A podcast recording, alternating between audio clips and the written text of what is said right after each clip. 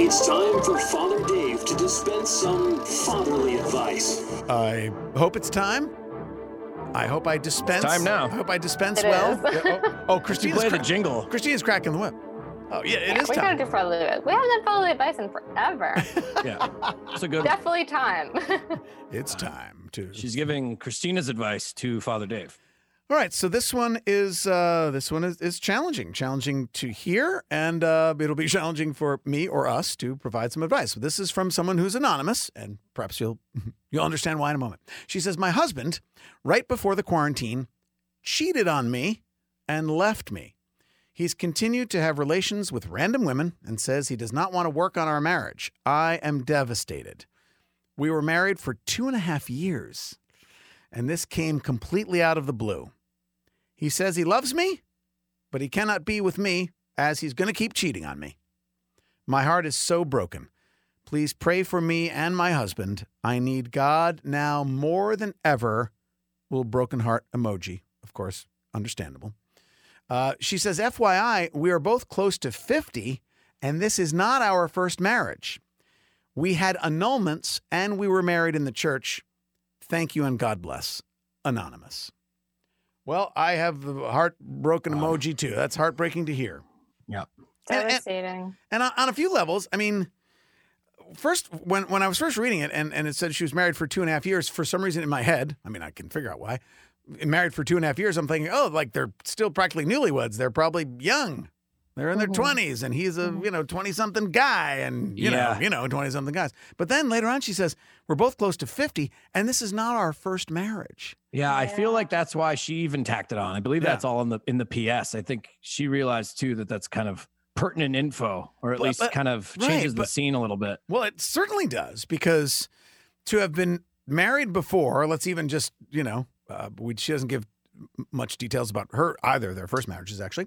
But, I mean, to have been married before and to then go through an annulment process, get an annulment and be married in the church, all of that. I mean, what I feel,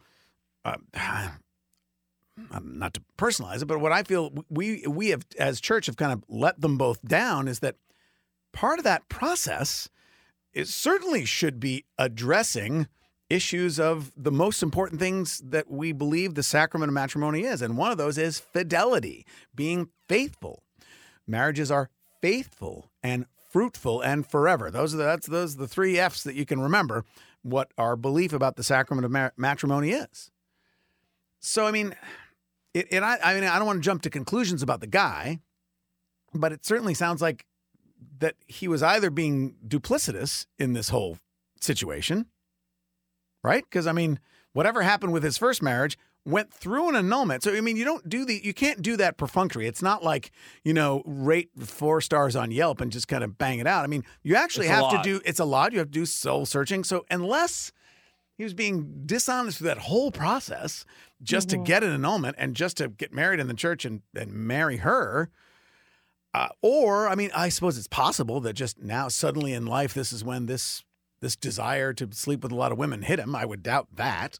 It seems like something like that would have been around for a while.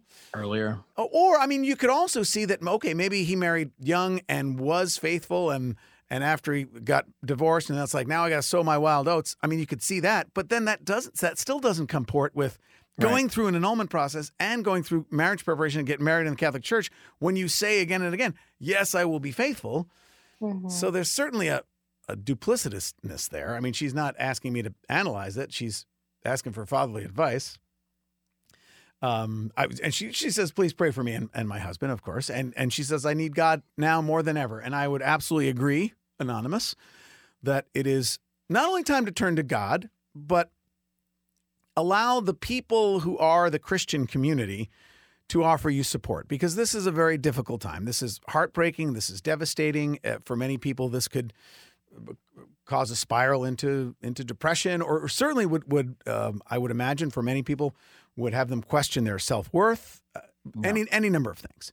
So yes, please do not only rely on the Christian community, but reinforce that you are lovable and loved by connecting with people in your life that you can trust and that you can believe do genuinely love you. I mean, when she writes in her fatherly advice email that her husband that is leaving her because he can't possibly not cheat on her, she quotes him. She says, "He says he loves me, but he's going to keep cheating on me."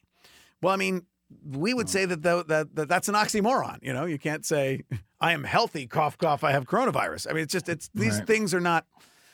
So, I mean, I don't know what to tell her.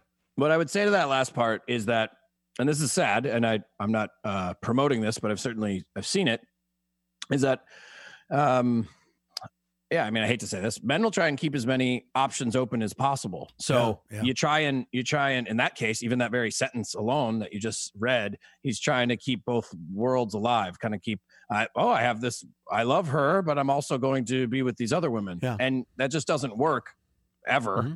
but it's something that people unfortunately have tried to do for millennia. Well, I think you try to have your cake and eat it too, and you really can't do both. It's not fair on either side. And what eventually, at least in my experience with friends that have gone through similar things on both sides of the coin, it doesn't work for them. That doesn't end up being fulfilling for them either. But unfortunately, this seems like this is fresh. What'd she say? Right before the quarantine. Yeah. So this just is happened. All kind of now. Yeah, this just happened. And unfortunately, it usually takes a couple, tough things to happen and some time before somebody realizes one way or the other, but it does not work doing both. So, and the reason why, certainly as Catholic Church and others would agree with us, why it doesn't work is because this creating an artificial distinction when she says cheating on me, presumably being unfaithful sexually. I mean, I suppose one could consider cheating if you were just going on dates and looking lovingly into someone else's eyes or texting or something, but I assume she means physical intimacy, cheating on her sexually.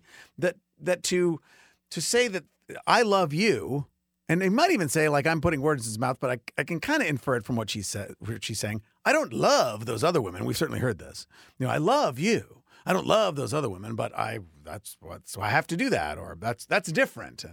And so she quotes him as saying, I can't stay with you because I love you, but I'm going to keep doing this thing that I see as different from love. And the Catholic Church would teach that it is only in the context of a complete unconditional love that sex even makes sense. I mean, people can say it feels good. There's a lot of things that feel good, but what it is and the gift that it is to us from God is to be in the context of committed, faithful, unconditional love that is open to life and a family, and that's the whole point. I mean, it's not just a feel-good activity. It is how God created the human race to procreate, and it's not just to kind of multiply the number of humans. It's to create family. And so to what our society does a lot, and this is not getting him off the hook, that her husband from our anonymous emailer, what our society does is separate those two things. Well, sex is different than love. You can have sex, but here's what love is. And we just would say no. She's asking for advice from a woman's point of view. Help, Christina. It's got to be painful. It's extremely, extremely painful. And I think that it adds to the level, not only obviously is it devastating to be cheated on, but the level of devastation, I feel like, is even more when the person just says, well, I'm not even going to try. I'm just going to keep doing this. So I imagine that it's probably a knock to your self-confidence and maybe feeling like, well, what does this other woman or women have that I don't have? And I just want to encourage her to try and focus on her identity in Christ right now, because there's so many lies that can come through relationships and through being hurt from other people about who we are and what we lack. But I don't think that this is a reflection on her at all. If anything, like, it's a reflection on the weakness of her husband and not on who she is as a person at all. So I just want to encourage her to stay rooted in prayer. Yeah. I know that it's very discouraging and disheartening, but to continue to live, have that life of prayer and ask the Lord to reveal to her, who am I? What is my identity? And reveal to me my dignity, because I think that it's like one of those kind of crossroads where it's like, and I'm not saying this is what she's experiencing, but I could imagine that it would be something that is really difficult and like almost like an identity crisis. If you really invest yourself in this person and in this relationship, and it's her second marriage. So you go through this long annulment process and thinking that, okay, I finally got it right. And this is the one, and this is forever. I can imagine, I can only imagine the level of devastation there. So I just want to encourage her to really not think anything is wrong with her and to really just pray to be able to know her own dignity, and for his, I pray for his conversion. Yeah, no, she said that. She said, please pray for me and my husband. Mm-hmm. So we're very sorry, Anonymous, that happened. As she points out, it was just recent.